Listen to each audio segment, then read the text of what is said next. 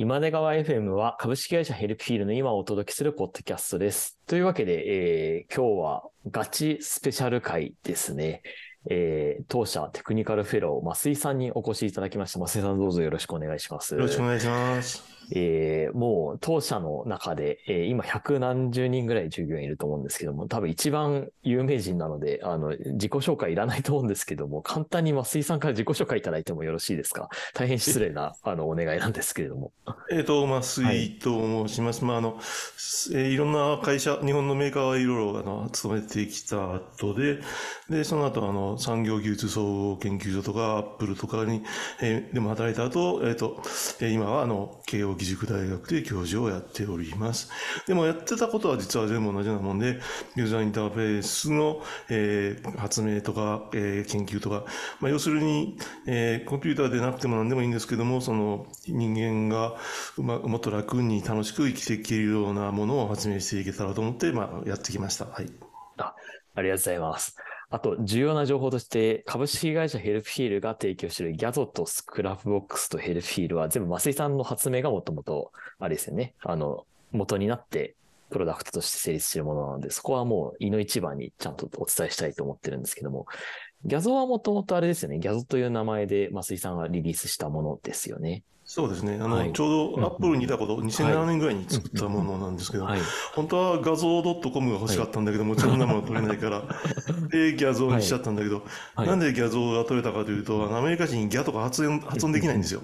おー。だから京都とか発音できない。京都になっちゃう。あ、き、清とになる。京都になっちゃうんですよ。へえ。そんなわけで、発音、どうしどう発音すればいいか分かんない人が多いみたいだから、だから GY なんとかで始まるドメインってすごい取りやすいんですよね。おー、なるほど。だから、その後、 Gyazzなんていうシステムを作ったりしてたのも、まあ、それが理由ですあね。なるほどですね。 Gyazzなんかはその後 Scrapboxのプロダにつながってるわけじゃないですか。はい。 Gyazzのズって何なんですか？それでいくと。いや、私がジャズが好きだって言ってるああ、じゃあジャズなんですね。もともと。いや、それ初めて聞きました。そうですね。私もあんまり言わない。なるほど。いや、 Gyazz、Gyazo って画像から来てるっていうのは、まあ、日本人だと音聞くとわかるじゃないですか。 Gyazz ってなんでウィキシステムでズなんだろうって思ってたんですけど、あれは全然ね、センスなくてすみません。ただ、ギャを使うとドメイン取れるから取っただけみたいな。なるほど。じゃあ、ザズの、ジャジャズの Gyazz だったんですね。そうですね。 Gyazo で味を占めて、ギャなんとかを今でも使ってる。なるほど。逆に、 Helpfeel なんかは、あの、元はエクスパンドヘルプという論文が元になってるじゃないですか。あれははい結構説明的なネーミングになってますよね。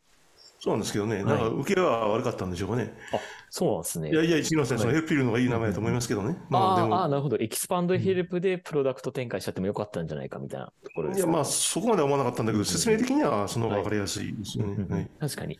やってるやってることは、うんその、あうのん、記述をエクスパンドして、それでうまく検索するっていうなので、はいうん。名前はその通りなんです。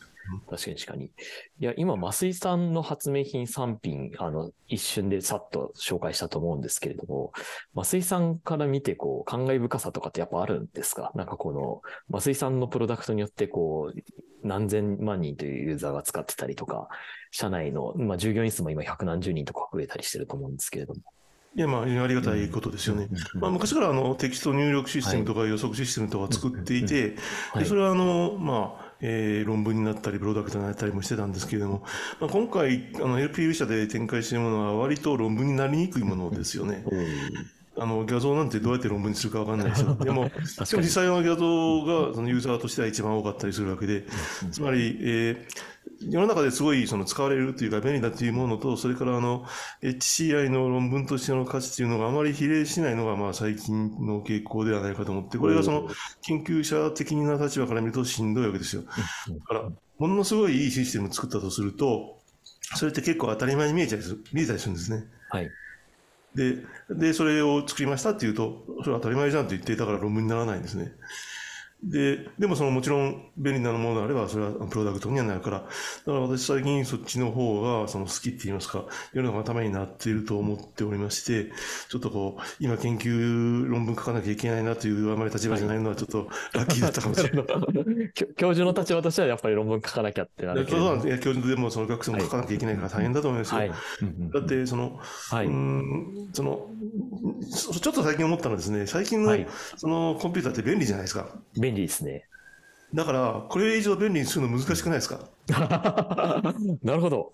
変なこと言っちゃってますけど、うんところが私があのユーザーインターフェースの始めた頃って、はい。1980年代なんですけど、コンピューター超不便だったんですよ。例えば、いわゆるグラフィカルユーザーインターフェースすら、まあ、Mac があるかないかみたいな、そんな時代だったから、みんなその、えーテキストを Unix でも MS でも打ってたわけでしょう。でそんなんどうしようもないじゃないですか。だからそれを改良するために、まあ、いろいろなことをみんな考えてたわけですよ。で、それは考えたことが実際役に立つし、論文にもなってたから、それはまあ結構研究者的には良かったんですよ。ところが今はもう、えーそのウィンドウ的なもの、その他いろいろ、全部その、えー研究者が作ったものもあるし、あの会社が作ったものもあって、で、会社が作ったものの方が大体出来が良くて、それも当たり前のように使われているから、それよりいいのを発明するって、これも至難の技なわけですよ。だからちょっとあの、研究者の人は今後大変だなと思ったりする。で、どうするかっていうと、なんかもう、そういう大きな会社とか、まあ、あんまり相手にしないようなニッチなところでやって、そこで研究するしかないんだけど、でもそうするとなんかあんまりそのすごい世の中の役に立つって感じにはなりにくいですよね。だからそのところそのどうやってそのあの埋めていくかっていうのは難しいような気がしてます。おーなるほど。結構評価実験を重ねるような論文って結構なんか通過されやすいイメージがあるんですけど。あまあ、それはですね、はいまあ、最近のあの学会の傾向なんですよ。うんうんつまりあの圧倒的にすごかったらまあそれは入れていいんだけど、でもなかなか最近圧倒的にすごいもんだはそうできないから、だから今までのやつより少しいいとか悪いとかそういうことになっちゃうんですよね。で、特にそれがその最近の傾向はすごいと、それから何人で試験したかというそういう数字もなんかね、たくさん見るようになっててね、もう何万人でやりましたとか、なんかそういうのが受けるとなっちゃうんですね。本当は別に誰も試験なんかしなくてもいいんですよ。その本当にすごければね。うん。だから大変なんです世の中へインパクトを与えたかどうかみたいなところで本来的には評価されたい領域ではありますもんね。そうですねでも、ウェブなんかの場合は、その、あの、論文とか出したら、それあの、当たり前やんとか言って落とされたわけですよ。でも実際そのウェブはも はいう、ものすごい流行ってきて、今、もう、そそんなこと言う人はいないと思うんだけど、でも最初はそうなっちゃったから、なあ、こんな落とし触れたら俺が流行してやるとかなんとか思ったかどうか知りませんけれども、それ実際流行ったわけですからね。で、なるほど。Google 検索なんかもそうでしょ？そうですね。あれもその、あの、論文書いたら落とされたとかいう話ですしね。ページランクとか。うんじゃあ論文はむしろ落とされるぐらいの方が箔がついていいぐらいの勢いがあるそうですよ。だから落とされた時はそういうわけですよ。だから松井さんは最近論文を落とされたりはしてるんですか？だからヘルプフィールドの論文も何回も書いてもね、はい落とされてるんですよ。あそうですね。うん。おおでも、でも結局プロダクトとしてはもう成長して、あの、いろんなお客さんに使っていただいてるので。うん。なんだけど、英語で論文書いたらなんかね、当たり前やみたいに言われること結構多くてね。あ、へえ。それで何べもやられると嫌気がさしてもう、うん。日本語では書いたんですけどね。はい。おなるほど。じゃあ結構あれなんですね。論文、なんなんでしょう。なり、なりや、なりにくいテーマの方が実は受け、受け、世の中には受け入れられるみたいなところもあるんいや、ですか、必ずしもそうなんです。あの、だから、ものすごい、逆で、そのものすごい、その、世の中で受け入れられるものは論文になりにくいという、そういう話ですね。その当たり前に見えるから。もしくはなんか、業者が作ったみたいに見えるんですよ。ああ、プロジェクト頑張ったね、みたいな感じになっちゃうわけですよね。うん。なるほど。増井さんは、あれですか、最近作ったもので、なんか最近じゃなくてももちろんいいんですけども、なんか論文になりにくいもので、こう、プロダクトとしてもまだ、あの、バズってないというか、はい、広まってないものとかっては今のところあるんですか？まあ、例えばあのパスワードのエピソードパスっていうのをやってて、これはまあ、軽い論文にはしたんだけど、重い論文、重い英語論文にはなってないんですよね。これもやっぱり、えー、なんとなくちょっと当たり前感があるからかもしれませんよね。うん。それとか、うん、他は最近、私便利に使っている、個人的に便利にそのドッグフーディングで使っているシステムありますけれども、それは便利は便利なんだけど、その、すごいねとか新しい発明だねっていうほどでもないんですよね。それがちょっと残念なところですけども。で本人的にはまあ満足していろいろ、あ、コンピューター便利だなとかね、 Scrapbox あってよかったなとか思いながらやってるから、ハッピーではあるんですけど。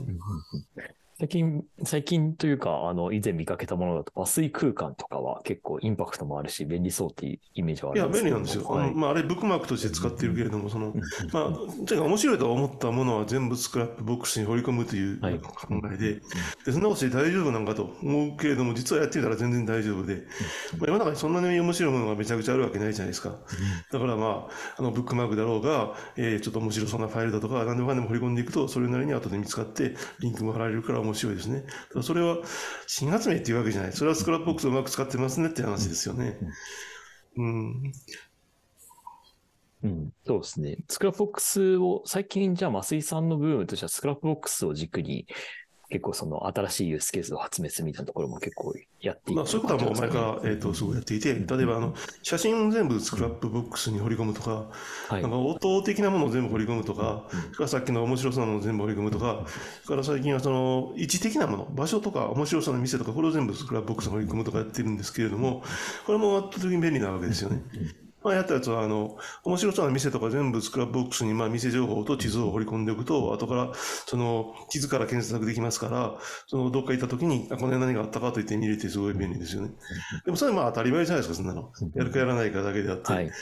なんだけど、このドッグフーディング的にはものすごく使っていて、その面白そうな店だったら登録するし、面白そうなページがあったら登録するしっていうふうにやっていると大変便利だと。ただまあそれもなんかめんどくさそうに思えるんですかね。なんかお前まめなんじゃないとかってね、言われる気がするけど、でも私まめじゃないんですよね。だからそれは本当ですか？なんか Scrapbox めっちゃちゃんと管理してるイメージあるんですけれども。まめだったら、はい例えば事務作業とかできそうじゃないですか。なるほど。あの文章の整理とかもできそうでしょ。で、それがね、はい。あの、そういう能力ないから、はい。そのスクラボックスその他の力を借りてやってるんですよ。でそういうのがねあの、これから大事ではないかと思います。つまり、はいちょっとあの、ちょっとさっきあの雑談で言ってましたけども、はい。あのこれからその老人というかね、いろんな力が衰えるわけですよ。今ですらその何でも忘れちゃったり、どっか行っちゃったりするから、そうしないように、もう、もう工夫をすると。だからはいちょっとでも面白そうなものがあったら、これは必ずこう入れると。その手間をそのルーチンワーク化しちゃうわけですよはね。い。おー写真なんかも全部入れてしまうと。はい。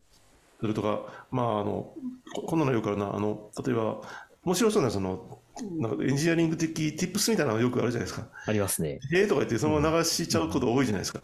ありますね。設定して満それがね、足しとかやっぱ。りもったいないでしょ。で、そういう時どうするかというと、最近やってるのが、その、マイヘルプフィールというのをやってるんで、お、それはどういったものですか？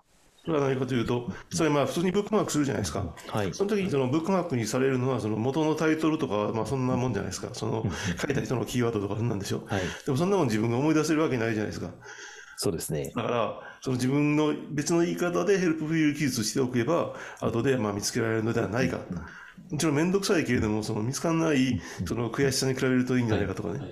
で、これはその防衛策ですよ。その忘れたり、なんかできなくなったりすることを念頭に置いて、そう、後で困らないようにそういうことをやっておけばいいというわけですね。で、まあ原理としては単に Scrapbox に貼って、 Helpfeel と同じアルゴリズムで検索するだけですから、別にどうっていうことはないんですけどね。これはきっとね、あの、あの、きっとね、老老後に効いてくるんじゃないかと。あーなるほど。いいですね。でも、老老後と言わず結構急に物忘れしちゃうとか、どんな年齢の人でもあったりするじゃないですか。そういう意味では結構誰にとっても嬉しいシステムなんですかね。キーワードがちょっと違っているだけで、そのうん、見つからないってことよくあるじゃないですか。ありますね。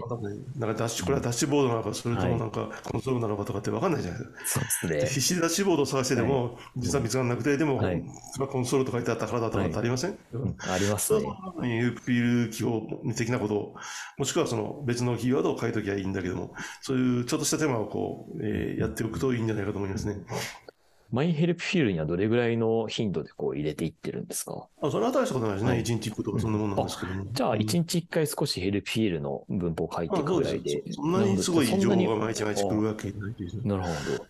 それからあの何でも入れるっていうのは面白くて、その、例えばなんか、時々音楽を聴くなんてことがあるとすると、それどうやってやるかというと、普通はですね、その音楽プレイヤーだか、音楽ファイルだかを探してきて、で、そこでファイル検索だかなんかすることが多いとはい。思うんですが、そうしないで、もう Scrapbox に貼っちゃうんですよ。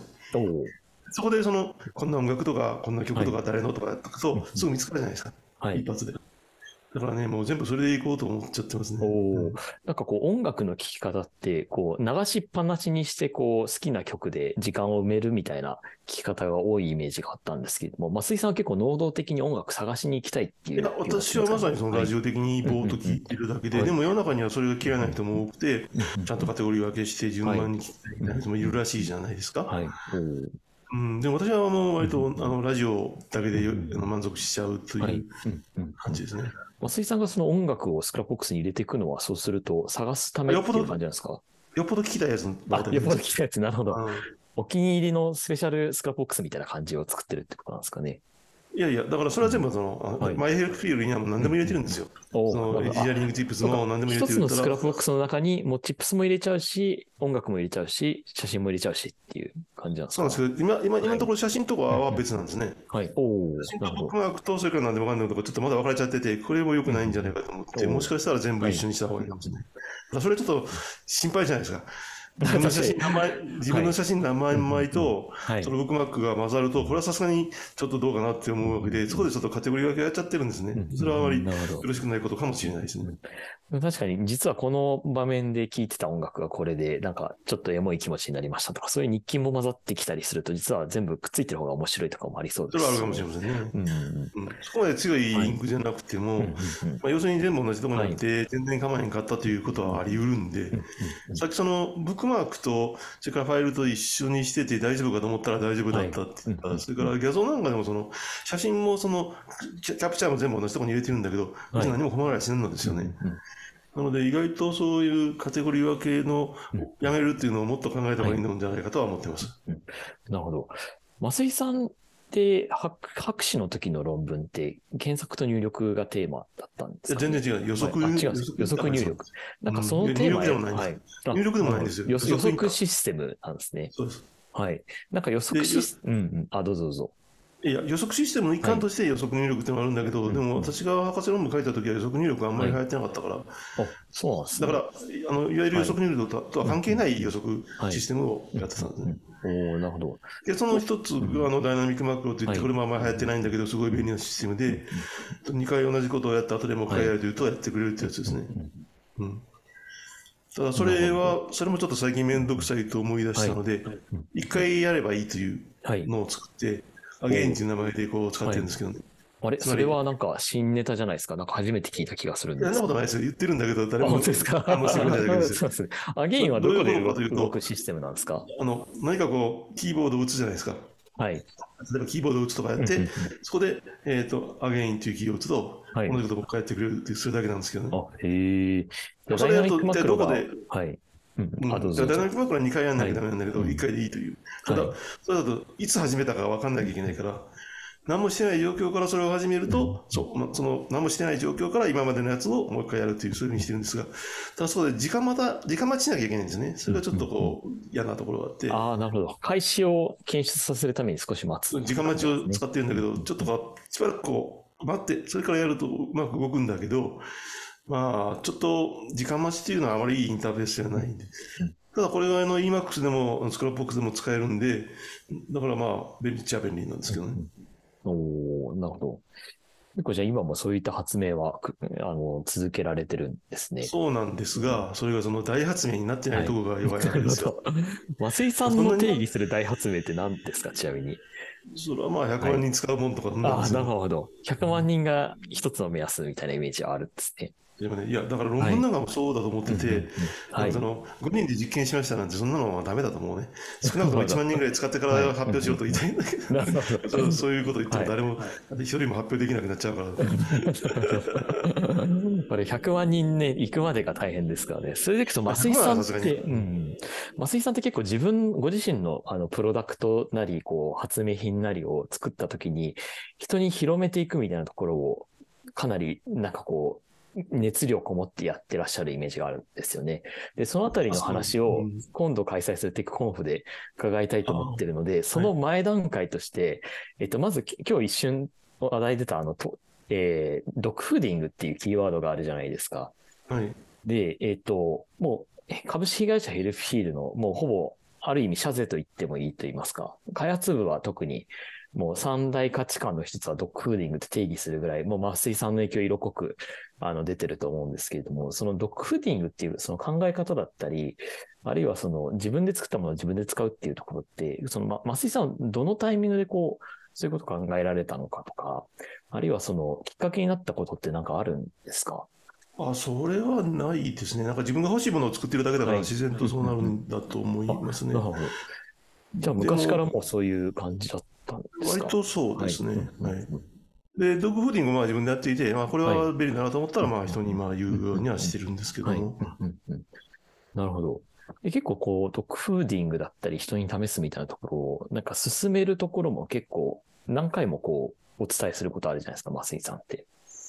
まあ、あの結構あの、頑張ってやったことはありますよ。例えばあの予測入力システムなんていうのも、その当時、えっと97年とかそれぐらいに、はい。えっと発明して、まあ、自分便利だと思って使ってたんだけど、はい。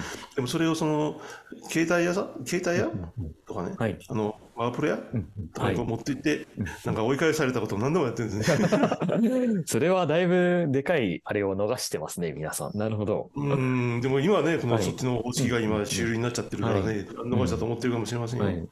増井さんが直接じゃあ、そういう、あの会社さんに、あれなんですね、訪問していった感じなんですね。そうですね、まあ、会社に訪問っていうよりも、まあ、はい。自分の友達、まあ、同級生でとか、そういうやつがはい、そういう会社にいたことがあったんで、ちょっと遊びに行って話したら、はい。なんか、なんなんだそれとか言って、もしくは学会とかで、なんかちょっとデモを見せたりして、結構頑張ってたりした、まあ、それは、なんであんなに頑張ってるのかな、よくわかんないけど、うんでも、増井さん、今もそ、その、自分が作ったものを広めるというところ、かなり頑張ってらっしゃいますよね。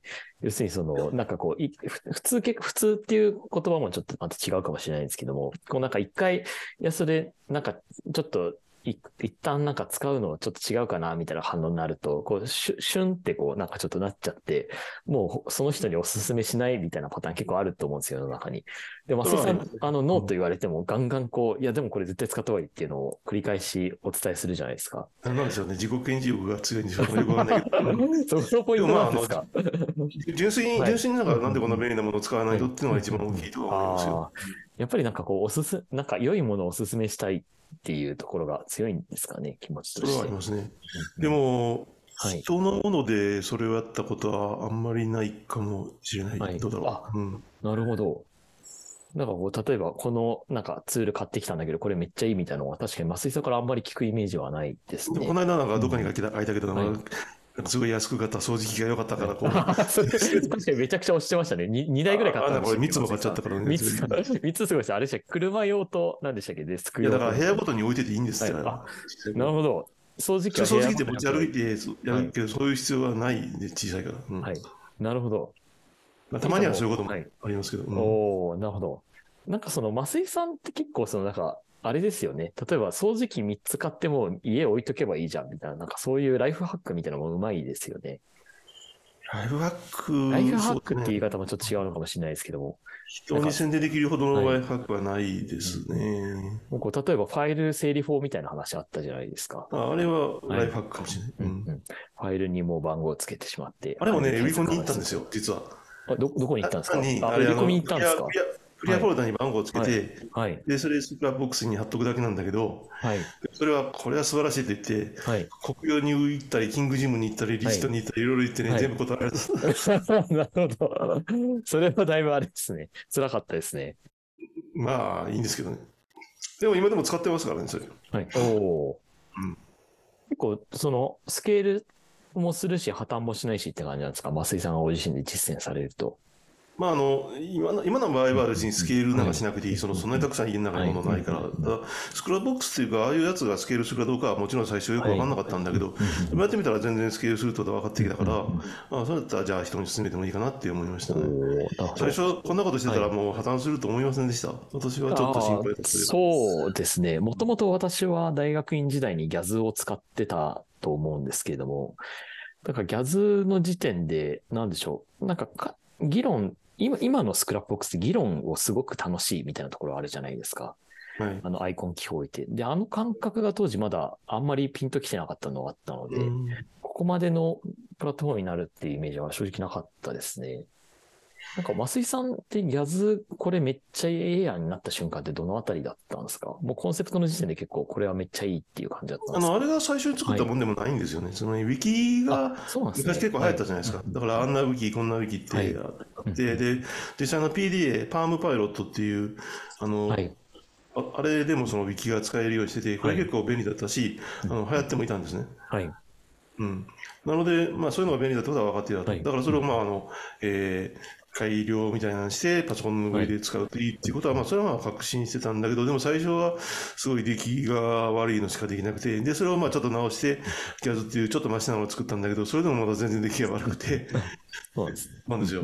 今はまあ Scrapbox にしてもらって、もう全然出来が良くなって、本当にこう、素晴らしいと思ってるんですけどね。だからまあ、あの突然あの、 Gyazz 的なものを作ったわけじゃないんですね。あなるほど。ウィキの積み重ねがもともとあったそうですっていう感じなんですね。うーん、なるほど。いや、結構、あれですね。ええっ、と、最初に増井さんウィキ作ったのって、いつぐらいの時だったんですか？ああの、まあ、本当のすごいウィキは作ったことはないんだけど、はいいつ頃だろうな、もうだいぶ前ですよ、それは。あ、えーそうですね。アームパイロットが入ってた頃だから、90年代とかそんなんですよね。うんおおなるほど。90年代からじゃあ逆に言うと考えてたことが今、もうプラットフォームとして結実してるという感じあそうとも言えますよね。なるほだからその辺の考え方自体は割ともう20年以上とか変わってないのが多いですわ。ど。うんうんうん。なるほど。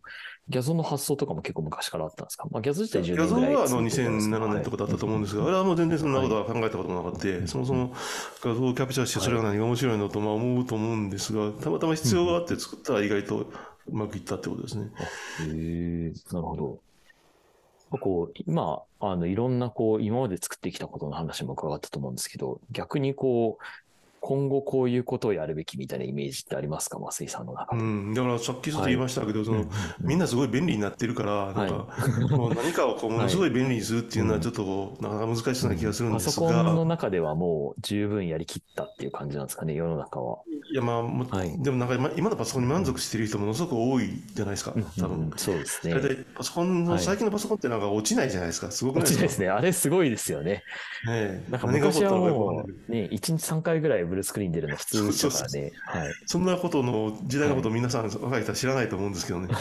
だからもういつももうちょね。と、ちょっと考えたらセーブしなきゃとかってなんかそうですよね。コマンド S、コントロール S にもう手を置くの当たり前でしたもんね。今そういうのしなくなっちゃったしね。うん。なくなっちゃいましたね。むしろ自動保存当たり前になりましたもんね。 Scrapbox とかもそうです。それとか、あの、機能、あの、なんかそのウェブのアプリなんかもあるし、パソコンのアプリなんかも十分だし、だから、本当にその最近の人はもうパソコン何が、何が不満なのとか思ってるんじゃないかと思うわけですよ。で、そういう人たちの前でなんか新しいのをこの流行らせるっていうのは、これは至難の業だとは思いますけどね。でも、その、そのさっき言ってたユニバーサルデザイン系は、まあ、まだまだだと思いますんでね。ユニバーサルデザイン。頑張っていくと、その人のためになるし、その商売にもなるんじゃないかと思うんです。昔あのユニバーサルデザインの対価と言われてた、なはい。なんて言ったか、メイスって人だけいて、はい。こういうの聞いたことあるんですけどね、そのユニバーサルデザインとか別にあの誰かのためにやってあげるもんじゃないと、これはね、商売的に儲かるんだとか言ってね、あなるほどと思って。ね。うん確かにマーケットは広がっていく話ですよね。なんかこう、ピンポイントにうん。この世代のこの年齢の、なんかこの性別の人だけ使いやすいとかだと、まあそこに限定されちゃうと思うんですけれども、誰でも使えるっていうマーケット広いって話ですもんね。老老人でも使えるそのテレビと、はいそれから若者しか使えないテレビだったら、それは老人でも使えるし、若者も使えるって方が売れるに決まってるじゃないですか。そうですね。全世代対応ですもんね。うんうんなるほど。なんか意外とね、はいその辺、うんうんうんえっと、理解が足りないこともあって、例えばファックスってあるじゃないですか。ありますね。今はファックスとか言うと若者とかバカにするじゃないですか。うんうんうん。それはファックスすすごいそのユニバーサルデザインになっていて、ななぜかというと、はい。電話かけて紙入れたら届くじゃないですか。はい。で簡単じゃないですか。でこれメールとかやり取りだったらできないでしょ。うんうんだから私あの自分の母親も90歳以上なんですけども、はいそれとのやり取り全部ファックスなんですよ。あ、ええだからね、ファックスはその、はいそんなバカにしたもんでもないんですよ。ファックスってあれ、なんか、私ギリギリ家にあった時期が、実家にあった時期がある世代なんですけども、はい別になんか電話かけて、あれじゃなかったで一回なんかボタンを押して受話器を置くみたいな、なんかちょちょっと手順いやいや、かったでしたっけ大した話じゃなくて、はいあの登録しとけばボタンを押して紙入れるだけでいいですよ。おーあ、じゃあメールとかよりは全然楽だよね、みたいなところですか？手で手書きをしなきゃいけないのは、はいえーめんどくさいんだけど、はい手書きしかできない人にとってはそれが最最強なんですよ。ああ、確かに。キーボーでもドの配置なんかそれがね、うんファックス最強って言ってる人いないでしょ。はい そうですね。うん。うんうんうん。それはちょっとあの、だから考えが足りないんじゃないかと思いますね。はい本当にその、メールとか、あの、はい IME とかそんな使えない人っているわけだから。でも紙に字書けない人はほとんどいないわけで。うんうんうん。確かに。じゃあ結構そういうちょっと枯れた技術みたいなところの再検討みたいなところも意外とありなんじゃないかっていう感じですかね。あると思いますよその、た例えばあの、はい。昔ちょっと言ってたかか家具コンピューティングっていうのを考えてたんですお、ね。なんすか、それ。これ家具の中にその、はい今 IoT なんですけどね、家具の中に全部仕込んじゃうんですよ。それから、あの、センサーなんてのは全部そのはい机の上の、ただの机に見るんだけど、実はセンサーだったって。で、それだと、その、便利っていうか、余計なもの置かなくていいじゃないですか。はい。だってトラックパッドとかいらんでしょ。はいも。し机がトラックパッドだったら。だうんうんそうですね。机でかいから、トラックパッドぐらい全然埋め込めるじゃないですか。だからそういうのはあちこちでやっとくと、その、全然昔のあの、家っぽい感じのところなのに、すごいコンピューター完備してるっていうのはできるわけですね。おーなんかあの、で長屋コンピューティングみたいなそうあれがあれですあれですあう、んなるほど。で、あれ全然できるんですよ。でもなんかそういうのをあの実験しようという人もいないし、はい売ろうという人はもっといないのが不思議だと。うんうんうん昔、お茶大の CEO 先生が、えっ、と、CEO 研で、あの、い家建てたりしてましたよね。あれがね、すごいもったいないと思ったの。あ、そうなんですねあれ実はあの、あそこに寮があったんですよ。寮寮じゃない、あの、いはい一軒家、一軒家みたいなのがあったんですね。それはすっげえボロいわけ。もう、組み取りがあるみたいな、そんな古さで、もちろん木造で、あ、寮寮の方がですね。寮というか、まあ、あの、はいな職員、あの、教員が住めるような家があったんですよ。あで、それを潰して、えーはいあの、IoT ハウス作っちゃったんだけど、ああ、なるほど。社内でそれをそのまま利用して IoT ハウスにした方が良かったんじゃないかと私は思ったんですね。ああ、なるほど。古い物件を。の全部木だから、そのな何でも埋め込み放題じゃないですか。はい。で、その本当に長屋以下なんだけど、それでもなんかすごい生活できるっていうふうに見せられたと思ったんですけどね。おおなるほど。新しく作っていろいろそこに IT 的なもの入れられるのは当たり前じゃないですか。はいそうじゃなくて、古いものだけどはい入れられるってもの。で、実際そういうことをやってた会社があって、はい。リクシルだったかな、その普通のマンションとかなんだけども IoT はいいろいろやるっていう宣伝をしてたんですよね。はいでもなんか今は最近その話聞かなくなっちゃったけど。うんうんうん。それからあの、京都になんか、えっ、と、MUI っていう会社があってあ、あ、はい。で、そこ、それはなんか木の中にあのセンサー全部埋め込めるっていうのを売ってるんですよね。で、それがその、これからの IoT にいいんじゃないかとか言って言ってるんだけど、まあ、まだあんまり流行ってるようには見えないですね。これからどうなるか。うんあの会社さん一回、あの、お邪魔しに行って実物触ったことあるんですけども、なんかあれですよね。なんか本当に柱の中に、あの、つるんとした柱で、電源入ってるとなんかもう光って、こう、触れて、で、タッチもできるみたいな感じですよね。ところがですね、はいなぜか、なぜかわからないんだけど、それを柱に本当に埋め込んでなくて、はい。こういうあ柱みたいなものを壁に貼り付けてるわけですよ。だからそれだったら普通のリモコンと変わんないじゃないですか。そうですね。なるほど。もったいないと思ったんですけど。まあでも、柱にあの会社は、そのなんか、はい。例のマターとかいう、えっと、IoT の企画を作るとか言ってるやつに絡んでるらしいから、まあもしかしたら負けるかもしれないですね。うんマターっていう企画があるんですか？それは Google も Amazon も入っているは IoT の標準規格だって言ってるんですよ。はい今 IoT の標準規格ないじゃないですか。だから、ないですね。うん、それをまとめようとか言ってるんですよ。はい。でもなんか日本の会社でそれに入ってるのは、その、そこ、MUI っていう会社だけですよね。え、それもなんか逆にすごいですね。なんかこう IoT やりたそうな会社、大企業でもいっぱいありそうそなのにれいっぱいありますよ。あの日本でもその、のエコーネットライトとか昔からやってる会社いっぱいあるんだから、そういうとここそここぞってマターに入るべきなのに入ってないみたいですよ。うーん、なんか不思議な感じしますね。あとなんか麻酔研の昔の2010年代ぐらいの研究で、なんかあの、ネットワークに特定のプロトコルでバッて流すと、なんかそれぞれの機器が勝手にあのキャッチするみたいなプロトコルを使った IoT の実験やってなかったでしたっけ？あの、実はプロトコルといっても HTTP なんで、そあ、の、あれ HTTP なんですね。HTTP のサーバーの上で共有情報をかんうん置いといて、はい。それを誰もが取ったり持って置いたりすると、結構 IoT っていうことは何でもできるっていうことを結構楽しくやってたんですよね。ですごい便利なんですよ。はいものすごい便利。はい。何が便利って、その HTTP で通信できるから、はい。ほぼどんな機器でも通信できるんですね。変なプロトコルだとそれ全部作んなきゃいけないです。でも普通に HTTP で投げられるし、それで IoT 全部できた。全部できたんだけど、ただその、すげえ便利かというとそれほどでもないと。なぜかというと、まあ IoT 的なものってそんなに大して便利じゃなくて、まあその温度を知るとかはさ、はい鍵を開け閉めするとかそういうのはできるんだけど、まあそれでもだから何っていう感じになっちゃうんですよね。なるほど。確かに意外と IoT ってなんかこう、あれですよね。うんぶっちゃけリモコンがすぐ届く、手に届くところにあれば十分みたいなのがありがちな問題ではあり。ますよねだ。からいわゆる IoT でしかできないことっていうのはそんなにないんですよねうんうんうん。だから流行んないんだと思います。ああ、なるほど。まあ、あと家に実際組み込んじゃうともうあれですもんね。なんか家の耐久年数に対して、なんか IoT 機器の賞味期限短いじゃないですか。だからまあそこも結構困っちゃうとかありそうですよね。取り外ししやすいような家にしとけばいいんじゃないですかね。うんおーなるほど。増井さんのご自宅は今、じゃあなんか仕込んでたりはするんですか ?IoT 機器は。あ今はもう全然、はいあの仕込める、はい自分でやれば仕込めるけれども仕込んでない。うんで、前住んでた家はなんか、はいエコーネットライトが仕込まれていて、おお。あとその HDTV でね、あの、あのライトとか制御できるんですよ。あ、それめちゃくくちゃ楽しいですね。で、それの NPM もあったんですよ。NPM。そうです。NPM はいをインストールして、で、それであの、ちゃんとコマンド打ったらなんかね、電気ついたりして、わーとか言うじゃないですか。はいでも。それで終わりなんですよ。だから便利っていうか、いらない全然。なるほど。意外とユースケースがあれなんですね。あれって、ま、増井さんの発明でしたっけ？あの、なんかこう、CD のケース置くと再生が始まるあそうですみたいなはいはい。ああの手のやつとかを、なんか、実際に実装しようみたいなとこまではあんまり行く感じではないんですね。あれのソニーのあの、はい社内発表会で出したらね、お前バカだって言われましてね、これがっかりええー、したなんですか？マジですか？あれめちゃくちゃ面白いと思ってたんですけど。いや、だからそういうとこあるんですよね。なんか当たり前に思っちゃうからだと思いますけど。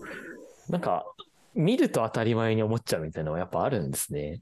まあ実装は当たり前だし、できて当たり前なんだけど、でもなんかそのインパクトみたいなはいのを想像できない人がやっぱ多いみたいですよね。なるほど。なんか結構、増井さんって当たり前のに思われそうというか、その未来の当たり前を今作ってるみたいなところありますよね。いや、できてないんだけど、そうしたいと思っってるんですよ。だから、らもう一発ぐらいそういうのをの大きなやつを作りたいと思ってるんだけど、なかなかね、苦労してるんですね。テーマ的には未来の当たり前を作るっていうことを、はい。あの、本当にこう大事だと思っていて、今当たり前だと思っているものもよく考えてみたら、実は誰かがその発明したもんですよね、当然ながら。そうですね。はい。で、そういうのを、えっともっと思い出すべきではなかろうかとこう言ってるんだけど、なかなかね、見つからないっていうか。うんテーマ的にはさっきおっしゃってた、あれですよね、ユニバーサルとか、まあその年齢だったりとか、そういったところも含めてっていうイメージなまあそうんですかね。かもしれませんね。うんまあ、いまあ、有名どころで例えばはいクリップがどうできたとかあるじゃないですか。そのああ、クリップの話知らないですけれども。なんかクリップはどうしたらなったかっていう本が出てたと思いますけどね。まあそういうなんか、まあ、例えばそのポストイッターどうやって発明されたとか、そういうのあるじゃないですか。ポストイットのノリは、あれですね、偶然の事故からが逸話は結構有名ですよね。はい、そうですね。いう私も知ってますね、それは。だだからそういう知られたものもあるんだけど、もっと知られてなくて、あの、うんえー当たり前だと思われていて、実はその、はい偉い人がいたっていうのもいっぱいあると思うんで、はいそれをこう、ね、えーちょっとこう、考えはい。るといいことはあんまりないかな。まあ、とにかくまあ、そそういうふうになれるといいなとは思ってます。はいなるほど。なんか、増井さんの発想法みたいな話を過去のテクコンフで、えーしたと思うんですけども、あの時に出た話としてはあれでしたっけ？なんかシャワーを浴びてる瞬間とかにわっと突然思いつくみたいな話あったそじゃなですか。そうないんですけど、その通りなんですけど、でもそれは別に私の発想法じゃなくてみんなが言ってるんですよ。ね。なるほど。うん。あの、いろんな発想のを読んだことがあるんですが、はい。大体みんな言ってることが同じで、はい。なんかこう、よく考えて、で、はい。なんかじ、いや、その後寝るとか、なんかシャワー浴びるとか、そういうちょっと違うことをするといいやという話があるんですよね。おー最近、増井さんは、はい、あ、どうぞどうぞ。だからその自分だけの発想法なんてのはなかなかはいないですね。ううんんそれはまあ、あの、スクラップボックスなんてのは、その、あれじゃないですか、そのはい、知識をまとめて後で見るのにや便利でしょ。だからはいそういうことをやりながら、シャワーでも浴びるといいんじゃないですか。おおなるほど。風呂場でスクボいじるぐらいの方が実はアイデア思いつくのかもしれないですね。あありますよね。はいうんでもまあ、シャワーの一ついいところは、その、はい。水と音以外に何もないのがいいのかもしれないですね。あ、なるほど。一旦リセットかけられるみたいなところもあるんですかね。他何もできないじゃないですか。でね結構その、あの、アイディアを思いつく場所っていうのは、まあ、例えばトイレの中とか風呂の中とか言うじゃないですか。はいでそういうとこっていうのは他に何もできないことが多いんですよね。だから、風呂とかトイレとかでいつもスマホとか見てると発想は出ないかもしれないです。お、やばい。じゃあトイレでスマホいじる人は発想ができなくなるっていうそうですよ。可能性がある。なるほど。そうですあの音楽なんかもそうですよね。はい。音楽聴くと脳の一部をそのはい使っちゃうじゃないですか。確かに。するとその分発想できなくなるっていうから、その、そういうのやっちゃダメなんですね。でもシャワーとかトイレとかであまり音楽聴かない人の方が多いから、はいその方がいいっていうわけですよ。おおなるほど。じゃあなんか定期的に無の場所を確保するっていうのは結構大事なんですね。うん、そういうこと言ってる人もいましたよね。なんかね。座禅じゃないけど、そのそういう、ーうん、まあ、特殊な環境に無理やり置くのがいいっていう話は、えーありますね。私それやってないけど、やった方がいいかもしれない。おーなんか結構旅行とかも近いものがあるんですかね、それで。もちろんそうですよ。うん。あのー水さん結構ご旅行お好きなイメージあるんですけど、実際どうそんなことないんですよ。あそうなんですね。特に。スクボ拝見してると結構。はい。旅行ってあの計画性がいるでしょうね。計画するの苦手だからできないんあ、ですよ。そうですね。なるほど。大昔になんかヨーロッパとかをなんか一月ぐらい回ってたことあるけどもね、計画一つもなくてね。はい。じゃあ毎日なんか夕方になったら今日はどうしようとか言ってるん ですさすごいですよね逆に贅沢な時間って感じでいいですね。うん。結構なんかあの、 Scrapbox にあの、旅先の話書くと、あの、ツイッターとかでもそうですけど、増井さんからメンションいただいて、いや、奈良奈良県の奈良公園行くんだったらこれ行ってくれればおすすめポイントあったのに、みたいな話をいただいた覚えあったんで、あ、そうか、旅行先の話増井さんに聞くとよかったのかっていうのが。いや別に聞かなくてもいいけど、はいそういう、はいなんとなく情報共有できるといいですよね。うんあんまりその押し付けてもいけないだろうし、うんうんうんその点、あの、私がこの間やってはいた、その、好きなところをまとめるっていう Scrapbox がありましたけど、ああいうのは別に押し付けてるわけじゃないですよね。その自分がここが好きだと。で、別の人はここが好きだってああ、そうかと思って。で、そういうのがまとまってくると結構面白いから、ぜひ使ってみてくださいよ。ね、使うっていうか、単にあの、ち地図、面白いところの地図を並べてくれっていうだけなんですけどね。あ、なるほど。いいですね。まあ、飲食店情報とかね、結構、あれですもんね。なんか、食べログとか Google マップとはまた違う、あの、説明が書けますしね。うん、飲食店の推薦とかやっぱ難しいけど、うんこの場所が綺麗とか面白いとか、そうやったら、はいあの、気軽に書けますもんね。うん確かに確かに。飲食店だったら、なんかお気に入りのとこ書きづらいじゃないですか、なんかやっぱ。そうですね。うんあんまり知り、なんかこう、人来られても困っちゃうみたいなのもありますしね。お気に入りの飲食店場所でも、はい。そういうとこあるんですけど、前あの、いいい展望台見つけたんですけど、お積極的にはい宣伝すると人がたくさん来て駐車はできなくなるかもしれないから、なるほど。ざっくりどのあたりにあるんですか？神奈川県とか東京都とか。それは長野県なんですけどねはいあ、うん長野県なんですね。たまたま見つけたんですけど。でもね、それ全然その、あの、出てないんですよ。その長野県ともなると、そのはい YouTube とかいっぱい出てるじゃないですか。うん、出てますね。絶景ポイントとかはいなんかここ行きましたとか、そういうとこ全然出てこないから、みんなあまり知らないんですよ。あ知られたらもうね、アウトかもしれないなと思って。なるほど。じゃあ、こっそり楽しむっていう感じなんですね。おーいいですね。でもまあ、そういう時に、あの、はい人数が少ないと、あの、はい推薦してもいいかなと思うわけですね。例えば、社内だけで進めるとか、それだったら大丈夫でしょ。確かに。そのツイッターみたいにやっちゃうと、もう誰が来るか分かんないから、そうですね。うっかりバズっちゃったりしちゃうとね、もう、うんいや、可能性はありますよ。うん。どんどん来ちゃって大変とかありますしね。うん、それはちょっと避けたいとなるほだからまあ推薦システムなんかも結構難しいところが多いんだと思いますね。その小集団で推薦するっていうのはあればいいと思って、それも実験してたことはよくあるんだけど、まああんまり成功はしなかったですね。それは小集団を先に決めて推薦システムをやってみるっていうところだからスクラップボックスの参加者だけが書くという、そういうことにすれば、まあ自然と小集団になるわけですよね。それぐらいだったらまあいけるかもしやっぱり人数増えてくると回らなくなってくるってのあるんです。かねうん、。だからそういうの商売にはしづらいですよね、そうなるとね。うん、なるほど。うんなんか商売にしていくぞみたいなのって結構難しそうですもんね、実際考えるとなると。だから商売に、大規模に商売できるものと、だからそうじゃないものがあって、で、その辺、どうなんでしょうね。増井さんは結構意識されることはあるんですか？そのいや、発そこまで考えてないですよ。たまたま大規模でいけたらいけないかとか。でも入力システムなんていくら流行ったって構わないじゃないですか。そうですね。でもあれも特許とか取ってたらめちゃくちゃもう大変な、うんあれですよね、お金になってた可能性がありますね。それもだから、これが特許っていうのはやっぱり少なくて、今まであったやつを組み合わせたっていうところが多いんで、このはい。辺はもう大変ですよ。ううんアップルとサムソンなんかもなんか揉めてましたので、なんかあれ、入力システムで揉めてたりしたんですよね。入力システムも出てたんですね。はいうん、そうなんですよね。で、それでなんか無理やり呼び出されて、承認みたいなのにさせられたことがあるんだけど、それ揉めてる内容がひどくて、はい。例えば F とまあ入力するじゃないですか。はい。英語英語の場合、まあ、F と入力したときに、はい。F という単語が候補に出るか出ないかとか、そんなことで揉めてるんですね。どっちだっていいじゃないですか、そんなもの。F という単語が出るか出ないかってどういうことですか？だから普通 F という単語を入れたら F で始まる単語の候補が並ぶでしょ？ああ、えっと、ファンタスティックとかファンタジーとかそういうファインとか、単語ですね。まあ、はい。フィンガーとかいろいろ出るじゃないですか。はいところが、出ますねそれに加えて F だけのも、はいこう候補に出る。F という文字自体も出すかどうかみたいな そんな時あるんですね。とかね、そういうことで揉めてね、今、他もなんか、そんなのが多いんですよ。本当どうでもいい話ばっかり。これあれですかね、なんか揉め情報ではあるものの、一応裁判ってことはパブリックな情報ではあるってことですもんね。そうですよね。この辺りの話は。おーなるほど。でも、でも心底どうでもいい感じがするんですよ。そうですね。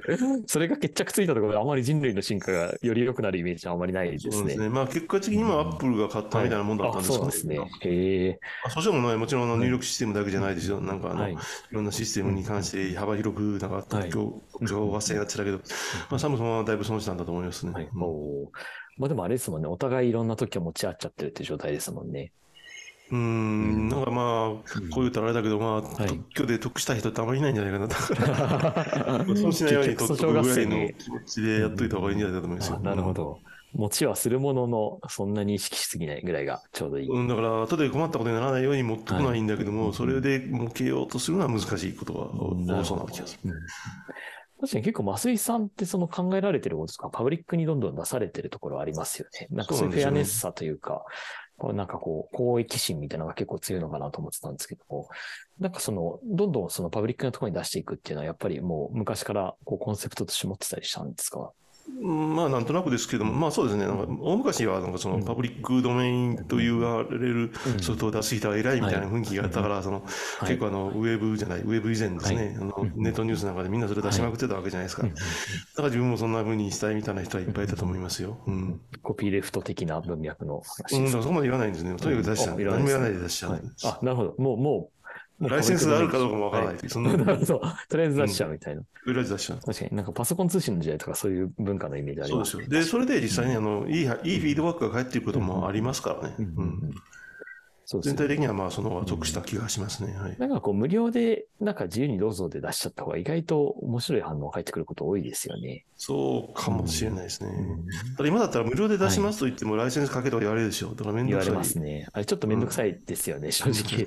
特にウェブサービスなんかはデータの保管とかも絡んでくるので、なんか一発ネタウェブサービスみたいなちょっと出しづらさあったりするじゃないですか。なんか昔のフリーソフトとかってなんかこう、別にバイナリでもバッと固めて配って、あと自分、自己責任でよろしくでできたと思うんですけども、そういう大変さはありますよね。まあ今はそもそもバイナリーで配られたものをインストールするやつもいないだろうしね。そうですね。うん、だから世知辛い世の中になっちゃったんで全然違いですよね。ちょっとセキュリティが結構問われがちというのが大変という感じはしますけれども。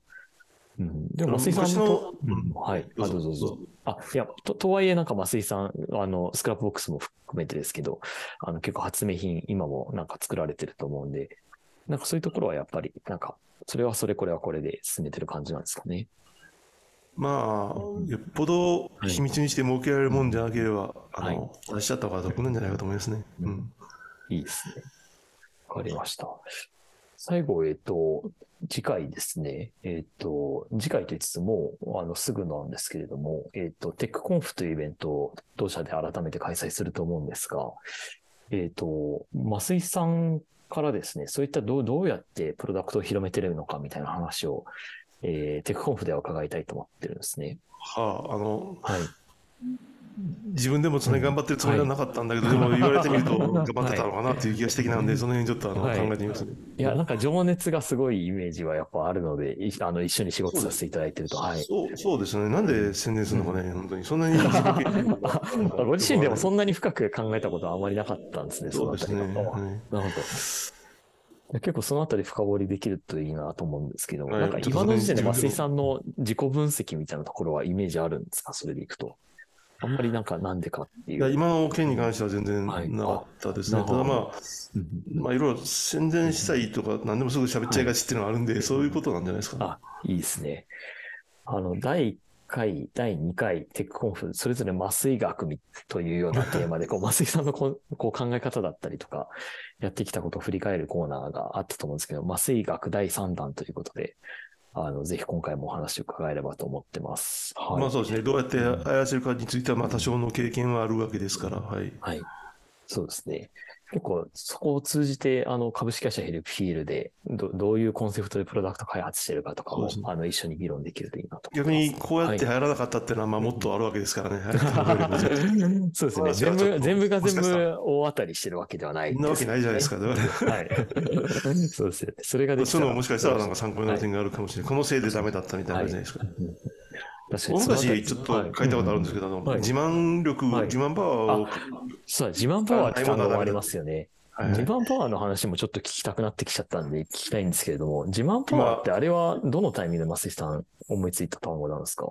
あれは私アメリカにいる時だからもう10年ちょい前にあ、こもうそのタイミングなんですね。そうですね、はい。なんかすごい流行ったサービスとはい。全然流行らなかったサービスがあって似てるのにね、うんはい。でこれは何で何が違うのかと思ってね。でそれがそういうことかなと思ったんです、はい。それは多分あの正しくてはい。今でもその通りだと思いますよ、増井さんのプロダクト、発明品の中で、一番自慢パワーが強いものって何だと思いますか？なんだろう。うーんホンダナオログっていうのをやってたんですけどね。ああ、これなんてい。その、俺はこんな本読んでるよとかって、これすごい自慢じゃないですか。確かに。その、本棚見ただけでその人のそのかっこよさとか出たりするから、で、別にそんなにつ強い自慢じゃないですよね。はい単にこれが欲しいって言ったらそれぐらいの程度のがいいんかなと思った。少し自慢できるだけでも自慢パワーとして効用があるって感じなんですね。もう何でも自慢じゃないですか。ブログだって、なんだって、はいインスタなんてもう自慢、自慢まくりなわ確かけですよ。にインスタは自慢パワーの極致って感じしますね。フ確かに。ェイスブックだってみんなそうなんですよね。うんそうですねツイあのなんッターだってまあとかさんと会いましたとか、なんとか賞を受賞しましたとか、そんなんばっかりですもんね。だからみんな自慢したいんですよ。だからそうね、どれぐらいのあれで抑えるかっていうことで、はい。うんうんさじ加減が難しいんでしょうね。うんなるほど。あまり自慢が鼻につくようなプラットフォームだとみんな離れてっちゃいますしね。そうなんですよ。うんでもインスタはね、みんな使ってるのはどうなんだろう。インスタそうですね、すごいですよね。俺やってないんだけど、はいもし周りにみんな自慢されまくったらちょっと嫌気がさしそうな気がする。なるほど。インスタしかもあれ、今、情報収集プラットフォームとして活用される例も結構多いらしいですもんね、話聞くと。あの、ガバッとした流度なんで、あんまりこの単語良くないですけど、Z 世代とかがこう、インスタグラムで、なんかこう、おすすめの飲食店を探すとか、なんかそういう使い方はされてるらしいですからね。うんそれがうまくできてるんだったらいいと思いますね。うんうんうん結構面白いですよね。ちょっとそういう自慢パワーの話とかもテクコンフでぜひ伺いたいですね。まあなんかあのーうん例えば Google マップになんかみんな投稿するじゃないですか。はい。あんなもんもしかしたら自慢なのかもしれませんね。ああ、ありそうですね。なんか、自慢とか、あと、話聞いてほしいとかはありそうです。それは絶対あるでしょ。うんなんか星5つつける人と星1つけまくる人いるじゃないですか。うん。なんか Google マップのレビューで。で、あれで星1つけまくる人っていうのは完全に私こんなひどい目にあったから、ぜひ聞いてほしいですエピソードを投稿してるようなイメージは、なんか老若男女問わず。そういうのはあまり読んでないからまあいいんだあ、けど。本当ですか？いや、結構たまになんかあの、レストランとか病院とかでここどうかなって思うと、なんか、うんフルスイングでもうめっちゃ文句書きまくってるとかはあったりするんで。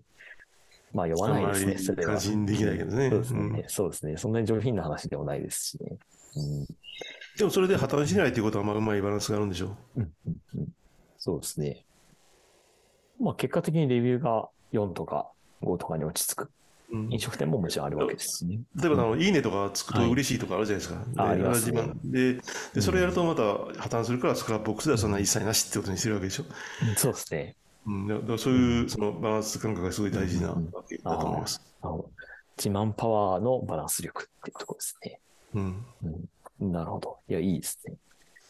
ちょっと、えーまだまだ伺いたい話もあるんですけど、実はだんだん時間が迫ってきましたので、えーまあ、 Tech Conf とかでまたぜひ。あ、うんそうですね。 Tech Conf でぜひお話伺えればと思ってます。最後にですね、増井さんから、えっと、 Tech Conf 来れない方もいらっしゃるかと思うので、えー聞いていただいている方にですね、ぜひ一言メッセージいただいてもよろしいでしょうか。はい。急な振り方ですいません。でまあ、あの、はい。私はともかく、あの、ヘルプフィール社にはすごく優秀な人、面白い人いっぱいいますから、まあ、ぜひその、その辺の情報を、まあ、見ていただいて、えー興味を持っていただけるとすごい嬉しいというの宣伝になってしまいましたが、そんなそうで。はい。ありがとうございます。というわけで本日は、えーガチスペシャルゲスト会、えーで、えー増井さんにお越しいただきました。増井さんどうもありがとうございました。はい、ありがとうございました。今出川 FM は過去の全エピソードも Spotify や Apple Music などでお聞きいただけます。ぜひ感想をお待ちしています。Twitter でハッシュタグ、シャープ今出川 FM で投稿してください。ではまた次回もお楽しみに。バイバイ。